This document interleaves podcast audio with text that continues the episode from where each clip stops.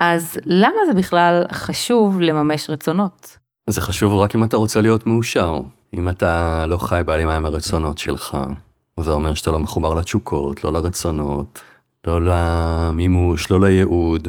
ובן אדם שקם בבוקר ופועל בניגוד לרצונות שלו, נשחק עד דוק. זה קצת כמו חוקי טבע כאלה. בטבע, כששני כוחות זזים בכיוונים מנוגדים, לצורך העניין אה, אדמה ורוח, אז האדמה נשחקת. וכשאדם קם בבוקר והכוחות המנוגדים שבו הם הרצון שלו, לעומת המציאות שלו, כלומר, הוא קם בבוקר ולא עושה את מה שהוא רוצה, הוא רוצה לצייר אבל הוא רואה חשבון, אז הוא נשחק. אבל אם הוא רוצה לצייר וקם בבוקר ומצייר, אז הוא בן אדם מאושר. אפשר להגיד אולי בצורה הכי פשוטה שיש, שככל שהבן אדם קם בבוקר וחי רחוק מהרצונות שלו, הוא אדם פחות מאושר, ככל שבן אדם קם בבוקר וחי יותר קרוב לרצונות שלו, הוא בן אדם יותר מאושר, ואותם יחידי סגולה שקמים כל בוקר וחיים בהלימה מוחלטת עם הרצונות שלהם, אנשים שכמעט ולא משקיעים אנרגיה במה שהם עושים, מחוברים לעצמם, מרוצים, שמחים, וזו איזושהי אידאה אוטופית לגבי אושר. אז הפרק הזה כל כך חשוב, אנחנו הולכים לדבר גם על איך אפשר לדעת מה הרצונות שלי ואיך להגיע לשם, אז בוא נתחיל. מזמינה אתכם למסע לפיצוח הפרעת הקשב שלכם, בכדי שתוכלו סוף סוף להבין ולקבל כלים להגשמת הפוטנציאל הזה שתמיד מדברים עליו. אני דוקטור שירלי הרשקו, מומחית בהפרעת קשב. אני מרצה וחוקרת באוניברסיטה העברית, מאבחנת ומטפלת, מדריכת הורים ומנחת סדנאות ארגון זמן, סופרת ובעלת טור בעיתון הארץ, מנהלת קהילת אנשי הקשב בפייסבוק, וגם מגדלת משפחת קשב. הדבר שהכי חשוב לי הוא להעלות את המודעות להפרעת קשב, ולכן יצרתי את הפודקאסט הזה. ולכל המאזינים אני גם מעניקה 10% על הקורסים שלי. יש פרטים בתיאור הפודקאסט ובאתר שלי. ועכשיו, בואו נצלול לפרק. ברוכים הבאים וברוכות הבאות לפודקאסט של אנשי הקשב, בו נותנים מקום של כבוד להפרעת קשב, ואת כל המידע המדויק והכלים שיכולים לעזור. כולנו רוצים איכות חיים, להיות מאושרים, להשיג דברים, להגשים חלומות. בהפרעת קשב, לפעמים יש קושי גדול יותר לעשות את זה. בגלל המשפט המעצבן, פוטנציאל הוא ממומש. זה אולי משפט מעצבן, אבל הוא ממחיש משהו. הוא ממחיש את הפער הזה בין היכולות לבין מה שיוצא בפועל הרבה פעמים. למשל, הילד סופר חכם, אבל הוא מקבל ציונים של 60. למשל, לילד יש כישרון, אבל הוא לא מתמיד. או לא רוצה ללכת לחוגים ולכן זה לא מתבטא. וגם אצל מבוגרים זה קורה, מגיעים אליי הרבה אנשים, אנשי עסקים או עצמאים עם חזון מדהים וכישורים אדירים, אבל הם תקועים בגלל התפקודים הניהוליים שלהם, אלו שאחראים על ארגון, סדר, תכנון, בקרה, להתחיל ולסיים דברים, לנהל יומן, לזכור, לחזור ללקוחות, אבל אני תמיד אומרת שאפשר אחרת, אפשר ללמוד כיצד להתנהל ולאמץ אסטרטגיות התמודדות שיעזרו להתגבר על הקשיים האלה. אבל לרוב מי שמגיע אליי הוא סקפטי, וכמעט תמיד אני שומעת את המילה, טוב, הלוואי. כלומר, הלוואי שאת צודקת, או את uh, צמד המילים, אני מקווה. כלומר, אני מקווה שזה יצליח. זה בגלל שאנשים מגיעים אליי לרוב רוויי ניסיונות וגם כישלונות עם ערך עצמי שהוא יותר ירוד ועם תחושה של אה, תקיעות כזאת. אבל הקסם בהפרעת קשב הוא שכשמטפלים בה ונותנים את הכלים המתאימים, אז זה פשוט קורה. והיום הייתי רוצה שנבין האם אנחנו עושים את מה שאנחנו רוצים. אנחנו יודעים בכלל מה אנחנו רוצים, איך אפשר לדעת את זה, איך אה, משיגים את מה שאנחנו רוצים, מה יכול לעזור לנו שם וגם מה עוצר אותנו. וגם איזה תפקיד חשוב לוקחים אירועי הילדות שלנו שם. בפרק 35 בפודקאסט עם פרופסור טל בן שחר, שהוא מדען העושר, שהוא גם איש קשב, הוא אמר משפט מדהים בהקשר הזה, שהמתנה בהפרעת קשב זה שאני חייב לעשות את מה שאני אוהב. אחרת זה לא יעבוד, וזה אכן כך. כשאנשי הקשב עושים את מה שהם אוהבים, אז מופרש מלא דופמין במוח, שמאפשר להם לעשות את זה, וזה בניגוד לכל הזמן האחר ששם הדופמין חסר. אז איך אנחנו יודעים מה אנחנו אוהבים ואיך לעשות את זה? על זה נדבר היום עם טל בשן, שהוא מייסד בית הספר למנהיגות תודעתית ומפתח שיטת אימפקט. הוא בעל הפודקאסט המעולה, סליחה, זה לא מה שהזמנתי, אז שלום טל, שמחה להזמין אותך. שלום טל, איש הקשב. אני רציתי לשמוע ממך, למה, למה בכלל צריך לדבר על רצונות? אה, אולי זה סתם איזה משהו ילדותי כזה של אה, בוא, לא כל מה שאתה רוצה חייב לקרות, למה צריך לדבר על זה? אני חושב שהמילה הזאת כמו הרבה מילים, יש לה bad publicity. אז מה אם אתה רוצה, לא כל מה שאתה רוצה, צר, אה, אתה תעשה קודם כל מה שצריך, כל מי שמדבר על מה שהוא רק רוצה, אז הוא נחשב כאגואיסט, מה עם מה שאחרים רוצים? גדלנו ככה בתרבות כזו שלא נותנת הרבה מאוד ריספקט, לפחות בעשורים האלה. אני בן 53, אנשים בני 40, בני 30, גדלו בבתים שרצון, יש בו גם טעם לפגם. צריך רק לעלות לקומה אחת יותר גבוה ולהבין שבלי רצון אין חיים. כל מה שצומח, יש לו איזשהו רצון.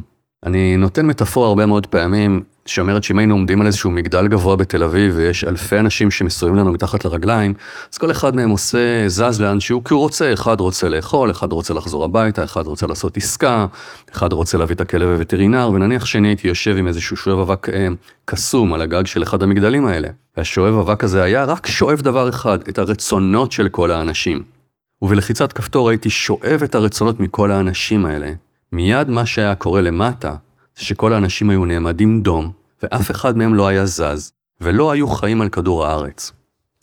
בלי רצון אין חיים, וכוח הרצון הוא כוח החיים, וזה כאילו משפט מאוד גדול, אבל אנחנו לא מבינים אותו מספיק לעומק, שבן אדם שלא מממש את הרצונות שלו, או לא יודע מה הוא רוצה, בעצם לא חי. אגב, אדם ששקוע בדיכאון, הדרך הכי בסיסית שכמובן חוטאת למורכבות הבעיה, זה שאין לו שום רצון ברור שהוא שואף אליו, אין לו בשביל מה לקום. פעם שמעתי משפט מאוד יפה, אומר שבן אדם כזה לא מצליח למשוך אור מן העתיד. אין לו איזה אור שהוא מנסה למשוך אותו מהעתיד.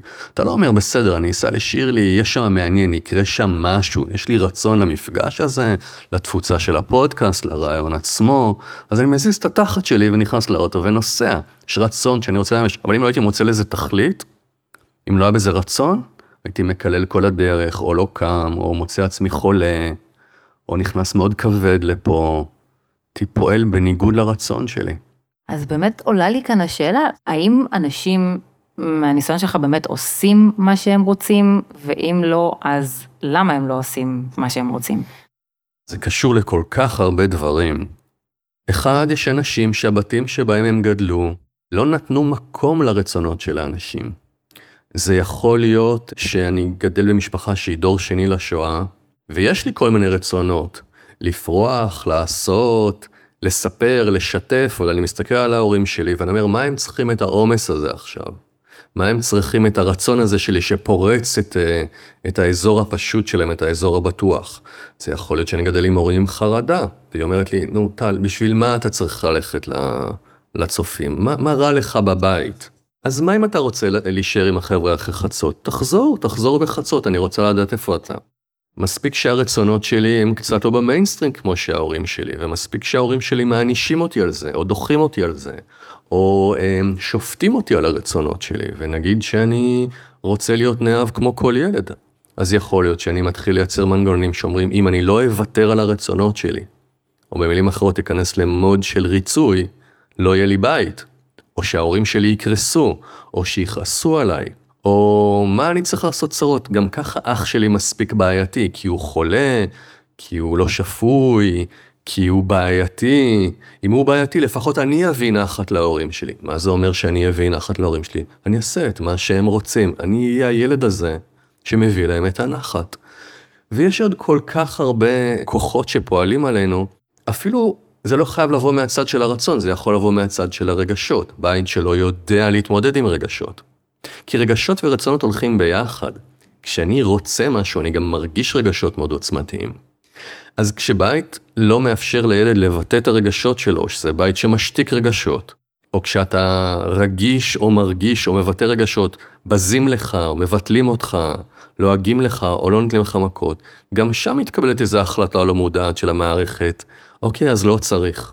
ומתחילה צנזורה פנימית, במקום שתהיה צנזורה חיצונית, שיגידו לי אין לזה מקום, או זה מיותר, או אל תחשוב רק על עצמך, או יכעסו עליי שאני לא בתלם, מתחילה אסטרטגיית ילדות, שבה הבן אדם כבר לאט לאט מדכא את עצמו. It is safer that way. וככל שהשנים חולפות, הדיכוי הזה, הצמצום הזה, עלול להגיע לנקודה של שכחה. כלומר, הילד יהפוך להיות מבוגר, שכשכבר תשאל אותו מה הוא רוצה, הוא יגיד לך, אמת, טל? אין לי מושג. גם אם תיתן לי עכשיו את כל האפשרויות, אני לא יודע מה אני עושה עם החיים שלי. ויש נקודה כזו, כמו הזדקרות של מטוס, שהאוויר נוטש את הכנף, וכנף לא מוחזקת יותר באוויר. הבן אדם, זהו, כבר לא זוכר. ואז המצוקה עוד יותר גדולה, כי הוא אומר, גם אם הייתי בסדר, אני לא עושה את מה שאני רוצה, אני לא חי את החיים שלי, אבל גם אין לי חלופה. ואז אני חושב שחוסר האונים הזה מכה בהרבה מאוד אנשים ומייצר לא, לא מעט שבר. אני באמת מאוד אוהבת גם את העניין שאתה מדגיש, את האסטרטגיית ילדות הזו, שאפילו רק על ידי לחשוף אותה, להיות מודעים אליה, זה כבר משהו שמשחרר אותי ומוביל אותי לכיוון של להבין מה אני רוצה.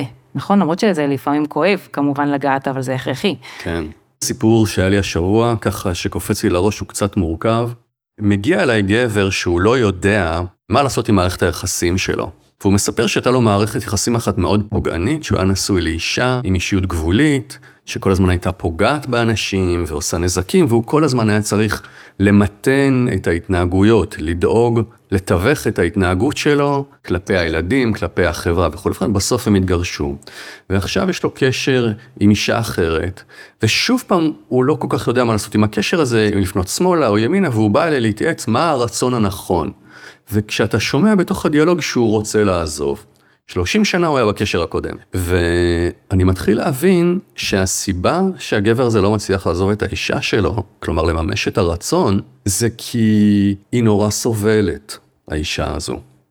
ובכל פעם שהוא רוצה לעזוב, היא מציפה קושי מאוד מאוד גדול, הוא מרגיש אשמה מאוד גדולה, מיד הוא נוטש את הרצונות שלו, ונאלץ לטפל בה או נחלץ לטפל בה, מתוך אמונה עמוקה שבאמת אין, האישה יותר במצוקה ממנו, ומיד מוותר על הרצונות שלו. וכשאתה רואה pattern כזה, שאתה אומר, בין שתי נקודות עובר קו אחד, ואתה אומר, רגע, יש פה איזושהי תבנית, יש פה בן אדם שנוטש את הרצונות שלו, כי יש לו רגשות אשם, שבהם הוא עוזב את הרגשות שלו, עוזב את הרצונות שלו, כי הוא חושב שהמצוקה של האחר חשובה יותר, והכוח המניע הוא רגשות אשם. חוקרים שעה, ומגלים שבילדות הוא היה אחראי על אחותו הקטנה, בת הארבע, הוא היה בן שש. ובמשמרת הזו האבא לנגד עיניו דורס את אחותו, למוות. איזה סצנה.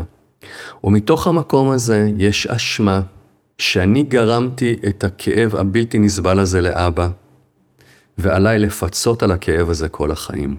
וכדי לא לחוש את האשמה הזו, אני כל הזמן מחזיק את הכאב של האבא.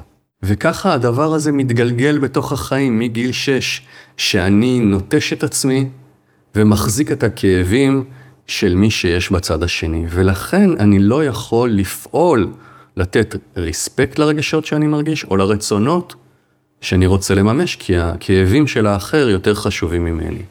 והגבר הזה בא אליי כדי שאני אעזור לו לברר מה הוא רוצה. אבל אתה לא יכול לברר מה אתה רוצה כל עוד אתה מנוהל על ידי רגש אשמה היסטורי. שכל התכלית שלו היא לפייס הורה שפגע באחות שלך. הנה לך דוגמה איך בן אדם אה, לא מוצא את עצמו. אפשר להגיד בפשטות שאל מול כל רצון חופשי שאדם רוצה לממש ולא מצליח, יש פחד שמושך אותו למטה. אם לי יש רצון חופשי להרצות בפני אלף איש, ואין פחד שמתנגד לי שמושך אותי למטה, אני ארצה לפני אלף איש, אם זה בתוך הפוטנציאל שלי, בתוך הגנים שלי, היכולת. אם אני רוצה להרצות בפני אלף איש, אבל יש לי פחד עמוק שאני לא אובן, ולא יבינו את הטיעון המורכב שלי ויחשבו שאני יהיר או מטומטם, והפחד הזה מספיק חזק, הוא לא ייתן לי לממש את הרצון החופשי שלי. כלומר, אל מול כל רצון חופשי שלא מצליח לממש את עצמו במציאות, יש פחד שכן מממש את עצמו במציאות. אני לא אופיע מול האנשים הללו. אז אלה שני הכוחות, זה רצון חופשי אל מול פחד. אני נגיד שאני רוצה קשר אינטימי עמוק איתך, אבל יש לי פחד עמוק להיפגע, כי בכיתה ג' הושפלתי כאשר פתחתי את הלב בפני השירלי הראשונה בחיי, ופיתחתי אסטרטגיית ילדות שאומרת never again, אנחנו קוראים לזה בסדנאות שלנו, שנית מצדה לא תיפול, כאילו פעם מצדה נפלה, שנית מצדה לא תיפול, what should I do? אני אגיד לך what should I do. לעולם לא אפתח ככה את הלב שלי שוב. אז הרצון החופשי שלי אחרי שעברו עשר שנים מהפגיעה המקורית שבה נבנתה האסטרטגיה של סגירת הלב כדי לא להיפגע, הרצון החופשי שלי הוא בקשר עמוק ומשמעותי עם אישה. אבל אם אותו תת-מודע, שאנחנו קוראים לו תת-מודע טוב ומיטיב, שמנסה להגן עליי, אומר לי, טל, בוא לא נשכח רגע, בכיתה ו', כשאתה פתחת את הלב בפני שירלי א', אתה נדקרת, מצדה נפלה, תיזהר. אז עכשיו אני יוצא לדייט עם שירלי ב' אחרי עשר שנים, והרצון החופשי שלי, רצון החופשי חופשי מפחדים, כן? כשאנחנו שואלים ממה הוא חופשי. רצון החופשי שלי הוא בקשר עמוק, אבל הפחד שלי הוא מלהיפגע, ויהיה פה קרב. ואם אני לא ער לכוח הפנימי הזה, אז הפחד תמיד ינצח. כלומר, מה שיקרה בסוף זה שאני אתחיל איתך מתוך רצון לייצר קשר עמוק, גם תמצאי חן בעיניי ואולי גם לצד השני, אבל האסטרטגיית ילדות שלי תשמור על הלב שלי סגור. ואת אחרי שבועיים תגידי לחברות שלך, תקשיבי, הטל הזה הוא סבבה, אבל הוא לא נפתח, ואני לא מקבלת את מה שאני רוצה, ואני לא מרגישה אותו, והוא גם לא לגמרי מרגיש אותי, וזה לא הולך לשום מקום, ואת תזרקי אותי. ותת המודע שלי, אותו תת מודע טוב ומיטיב, שמנוהל על ידי הפחד, יגיד, אני אמרתי לך, אתה רואה? אתה, אתה, אתה מבין מה קורה פה? אני אמרתי לך, אל תיגש לשם, ואתה אתה אידיוט, אתה לא הקשבת לי. מצדה נפלה שנית, והיא נפלה כי אתה לא הגנת מספיק. עכשיו תעלה את החומות שלך.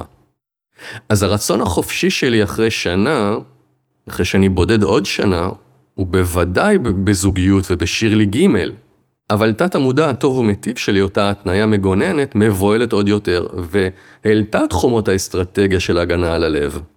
ולכן הסיכוי שלי לממש את אותו רצון בקשר הולך ומצטמצם. וככה גם התחלנו את הפרק. הפער בין הרצון החופשי למציאות ילך ויגדל בגלל אותה מערכת פנימית. ובסוף אני אהיה גבר אומלל, כי אני לא מסוגל לייצר מערכות יחסים. יגיע מצב שאולי אני גם אוותר עליהם. עכשיו, באותה מידה, יש אלף אסטרטגיות שילד הזה יכול היה לבחור. הנה לך עוד דוגמה שבה רצון חופשי מנוהל על ידי פחדים. זו דוגמה מאוד מאוד ממחישה, ובעצם שמה פה על השולחן את, את שני הדברים שיכולים לפגוע בנו לממש את הרצונות שלנו, שאחד זה באמת הפחדים שלנו, והשני זה האסטרטגיית ילדות הזו ש, שפיתחנו, הם גם באמת קשורים אחד בשני. נכון. ובגלל זה גם הרבה פעמים רואים נגיד אנשים שמתגרשים כמה פעמים וכל פעם מסתכלים על הקשרים שלהם ו, ו, ו, וזה היה אותו בן או בת זוג, הם פשוט חזרו על זה שוב ושוב כי הם, הם באמת לא שמו פוקוס רגע על האסטרטגיית ילדות הזו שחוזרת על עצמה ומנציחה אותה. וברגע שרגע עוצרים ומסתכלים על זה ומדברים על הפחד, מה שנקרא לא לפחד מה, מהפחד, אלא להסתכל לו בעיניים ולשים אותו, אז זה כבר משהו שעוזר. אני יודעת שיש לך גם ממש כלים פרקטיים ושאלות כאלו ש, שאנחנו יכולים לתת למאזינים והמאזינות שלנו, שהם יכולים לשאול את עצמם ולכוון את עצמם לכיוון הזה. נשמח לשמוע. יש כלים פרקטיים שמנטרלים רעשים כדי לברר רצונות. מותר לנו להחזיק הנחת עבודה שלכל בן אדם יש רצון, אחרת הוא היה מת. והנחת עבודה שנייה, שהרצון הזה קיים בו, נגיש לו, ושיש מכשולים שמסתירים לו. אין בן אדם שאין רצון, זו הנחת עבודה טיפולית. איך אנחנו יודעים? כי כשאתה שם ילד קטן על הרצפה, אתה משחרר אותו, הוא רץ אחרי הרצונות שלו. נכון? אין לו, אין לו עכבות. העכבות מתחילות מהסביבה. אז אנחנו יכולים להתחיל לשאול שאלות שמנטרלות את הפחד. למשל, דיברת על גירושים. אז אם מגיע מישהו ואומר, אני לא יודע, או אני לא יודעת, אם אני רוצה להתגרש או לא רוצה להתגרש. אני לא יודע או לא יודעת האם נכון לקחת, לי את, המש... לקחת את המשרה החדשה בסן פרנסיסקו ולעשות רילוקיישן, או לנהל חברה חדשה פה בארץ. אני לא יודע אם לעשות תואר שני או שלישי. אז בוא ניתן פה שני כלים. כדי לנטרל פחדים, אנחנו צריכים לעשות איזשהו מסע בזמן מנטלי, שמעיף אותם קיבינימט מהשולחן. אני הולך קדימה, אני אומר, בהנחה שהמעבר לעמק הסיליקון, בעוד שנה, הביזנס ממריא, הכל עובד, הילדים שלי מסתגלים, האם אני רוצה את זה או לא רוצה את זה? ובאנגלית אומרים, where there is a will, there is a way, איפה שיש רצון, יש דרך.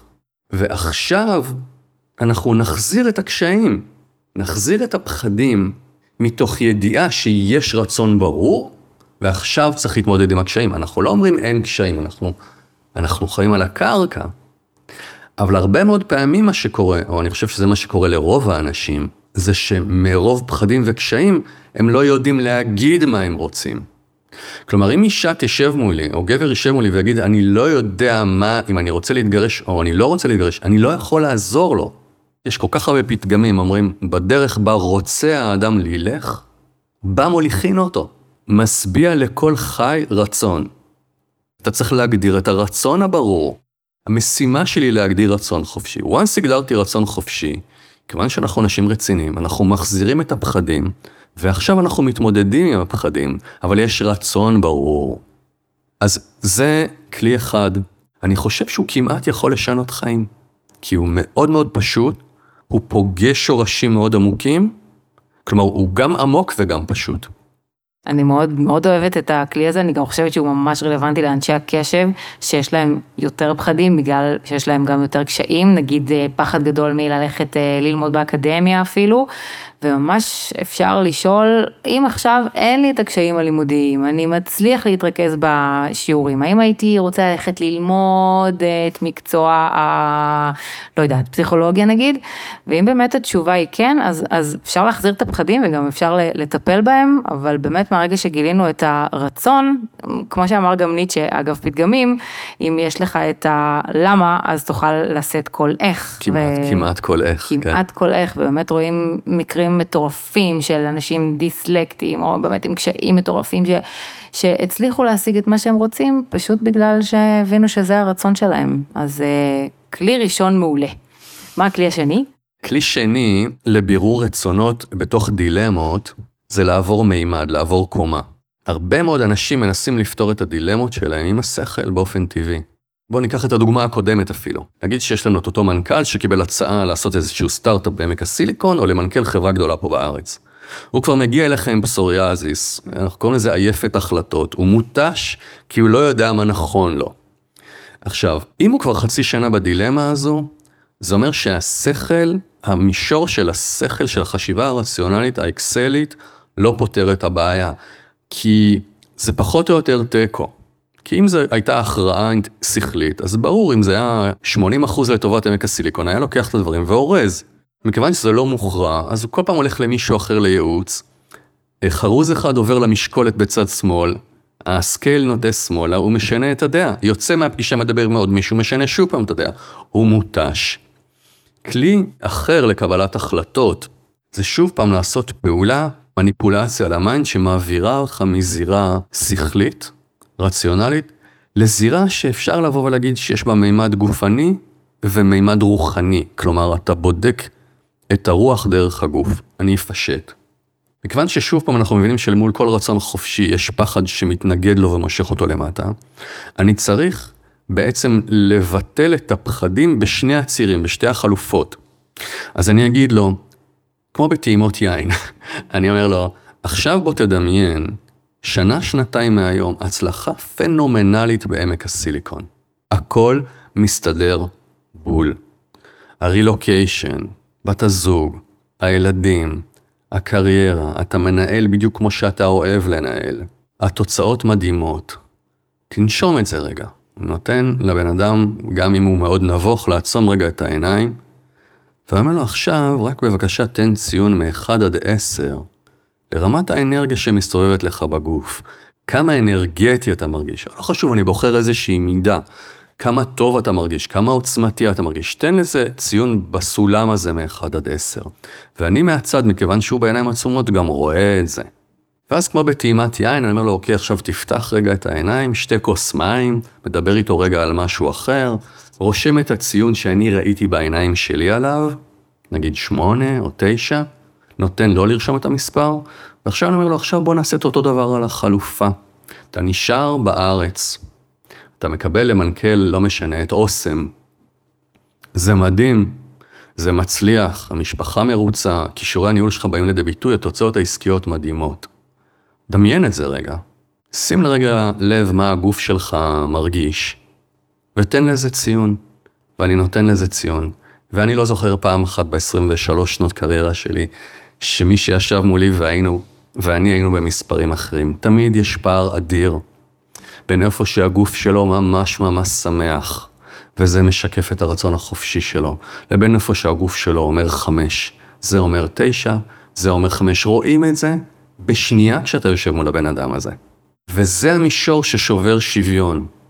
זה כמובן דורש לקבל את הנחת העבודה שיש בתוך הנפש שלי, בתוך ה mind שלי, מקומות גבוהים יותר, חכמים יותר, יודעים יותר מהרציונל שלי. זו הנחה שלא לכל האנשים קל לקבל אותה, אבל היום יותר קל כבר לדבר את השפה הזו, מאשר לפני 20 שנה כשהתחלתי עם זה. מגיע מנכ"ל, אתה אומר, תעצום עיניים, הוא יעצום עיניים. והוא יגיד, כן, אז הוא ישאל, אז למה אני מרגיש ככה? אני אומר לו, כי זה מנגן יותר עמוק בנשמה שלך. יש שם משהו יותר נכון שאנחנו לא יודעים להסביר, אבל ה mind תכלל את כל הכוחות. עכשיו, למה זה כל כך חשוב? ניטשה, את אמרת. זה משפט שמיוחס לרוב לוויקטור פרנקל, כי הוא עשה ממנו מטעמים. נכון, כל הלוגותרפיה, טיפול בעזרת משמעות, מי שמוצא משמעות יכול להתמודד כמעט עם כל איך. וויקטור פרנקל היה שם במחנות, ניצול אושוויץ, ומי שלא לא יודע, וגילה שאנשים שראו עתיד מסוים, מצאו משמעות להישאר בחיים, לכתוב ספר במקרה שלו, לפתוח אה, קליניקות, לטפל בניצולים, להציל משפחה, אנשים שהיה להם בשביל איזה מה לחיות בעבורו, הצליחו להתמודד עם התופת הזו, ואנשים שלא פשוט הרימו ידיים. כמובן עשו הכללה, אבל זה הרעיון. למה זה רלוונטי ליום-יום?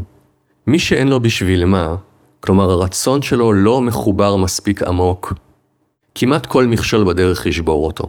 ומי שמחובר עמוק לרצונות שלו, המנכ"ל הזה שיגלה שהדרייב הזה לעמק הסיליקון הוא יותר עמוק בנפש, בנשמה, כשיבואו המשברים, הוא ידע להתמודד איתם, הוא ידע לטפל בהם. ולכן זה כל כך חשוב להתחבר למקומות יותר עמוקים. זה נכון לכל דבר בחיים.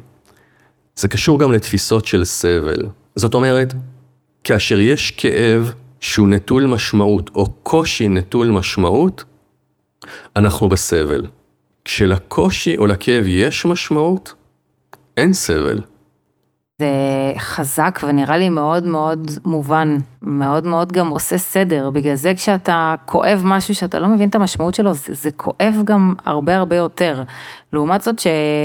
שכואב לך, אבל אתה יודע מה, מה המשמעות, מה, מה עתיד לקרות שם בסוף, אתה יכול לעשות דברים שנראים מהצד מה זה מטורפים לאנשים אחרים, אבל לך אין בעיה לעשות את זה, כי, כי אתה רואה, רואה את מה שאתה רוצה להשיג. אם אני הולך לחתונה, שאני מרגיש שהכריחו אותו ללכת לשם, ואני נתקע רבע שעה בפקק, וב... מגרש חניה מהכורכר עם הבורות מהחורף ואני צריך ללכת 100 מטר, אני מקלל את הכבישים ואת מע"צ ואת הדרך, למרות שהסבל בסולם של 1 עד 100 הוא 1, הקושי, הכאב הוא 1, אני בסבל של 100, כי אין משמעות, אני פועל בניגוד לרצוני, ולכן אני בן אדם אומלל. מצד שני, אם אני אצטרך להציל את הילד שלי, אה, שהלך לאיבוד בג'ונגלים בגואטמלה, לא משנה לי כמה כאב וקושי יש בדרך, אני מתחיל מיד לרוץ ואין שום קורבנות ואין שום סבל. יש קושי, אבל מכיוון שהקושי מחובר למשמעות אדירה, אז, או במילים שלנו, לרצון עז, אז אני, אני דוהר לשם. ולכן מאוד חשוב גם להיות מחוברים עמוק לרצונות, כי גם תפיסת הסבל משתנה. מי שרוצה לרוץ מרתון, אז הוא לא סובל מהאימונים כי הוא בוחר באימונים, כי מה שהוא רוצה לממש זה רצון יותר גבוה. כלומר, רצונות גבוהים מחבקים את המחירים. אין מימד של קורבנות בדבר הזה. ורצונות נמוכים הם קורבניים למחירים. אני ממש מתחברת, אני גם לפעמים מראה דוגמה כזו של שתי דלתות, ועל דלת אחת כתוב הדרך הקלה, אבל ללא משמעות, ועל הדלת השנייה כתוב הדרך הקשה, אבל עם משמעות, וכל מי שאני אשאל אותו באיזה דלת הוא יבחר, הוא יבחר בדלת עם המשמעות, אבל הקשה. שזה באמת מאוד מתחבר בכלל לעניין של אנחנו בסוף, אם אנחנו עושים את הרצון שלנו, אז לבן אדם יש כוחות ענקיים, כוחות על. אולי אם אנחנו כבר בדיאלוג שנהיה קצת רוחני פה, נגיד מילה רוחנית על פחד, או מופשטת רגע על פחד. כן, את הפחד צריך לפגוש. מי שלא מוכן לפגוש את הפחדים שלו, חייב יהיה להמשיך להתנהל, חייב במרכאות, באותם נתיבי חיים. הוא לא יכול לייצר שינוי. ובמקום הזה שווה רגע להגיד שכל פחד הוא כמו שער, כל פחד הוא כמו דלת לחיים או למימד אחר. לכל אחד מאיתנו יש פרוזדור חיים עם מלא דלתות של פחד. כל מי שאומר, מזה אני מעדיף להימנע, את זה אני לא רוצה לפגוש, לא רוצה לפגוש נטישה, לא רוצה לפגוש שיפוט, לא רוצה לפגוש אה, אימה, לא רוצה, לא רוצה, לא רוצה, לא רוצה, הרגע הודיע שהחיים שלו לא השתנו. כל מי שיהיה מוכן להיכנס בדלת של הפחד, ידע בוודאות שמחכים לו חיים אחרים מהצד השני. כל דלת של פחד שנפתחת, היא ממש פורטל, בגלל זה אני קורא לזה רוחני, היא ממש פורטל ליקום מקביל של החיים שלך. הם מיד יתרחבו. ומי שרוצה לחיות בהלימה עם הרצונות שלו, חייב. אחד, לברר מה הם, נתנו פה שני כלים, וחייב לפגוש את הפחדים שלו.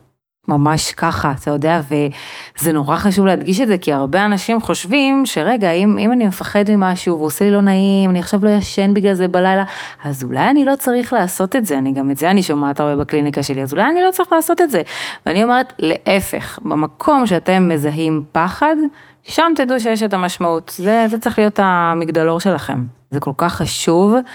הרבה אנשים שהם באים לאבחון, הם אומרים לי שהם הרבה זמן לא הגיעו אליי, כי הם פחדו דווקא מזה שאני אגיד להם שאין להם הפרעת קשב. אלוהים, ואז כל האחריות עליהם. אבל הנה, הם התגברו על הפחד והם עשו את זה, ואגב, האבחון הוא תמיד עושה מקפצה מטורפת, כי הוא, הוא פשוט אה, עוזר לך כל כך כל כך להבין מי אתה, אז אני תמיד ממליצה לוותר על כל הפחדים ולקפוץ ו- ולעשות את זה. אני ממש רוצה לסיים עם המסר הזה, האופטימי, אבל הבאמת באמת אמיתי, ש- שאפשר תמיד לעשות שינוי, אפשר תמיד לקבל כלים, אני חושבת שגם בפרק הזה נתנו כלים מעולים, ולעשות את השינוי בכל גיל.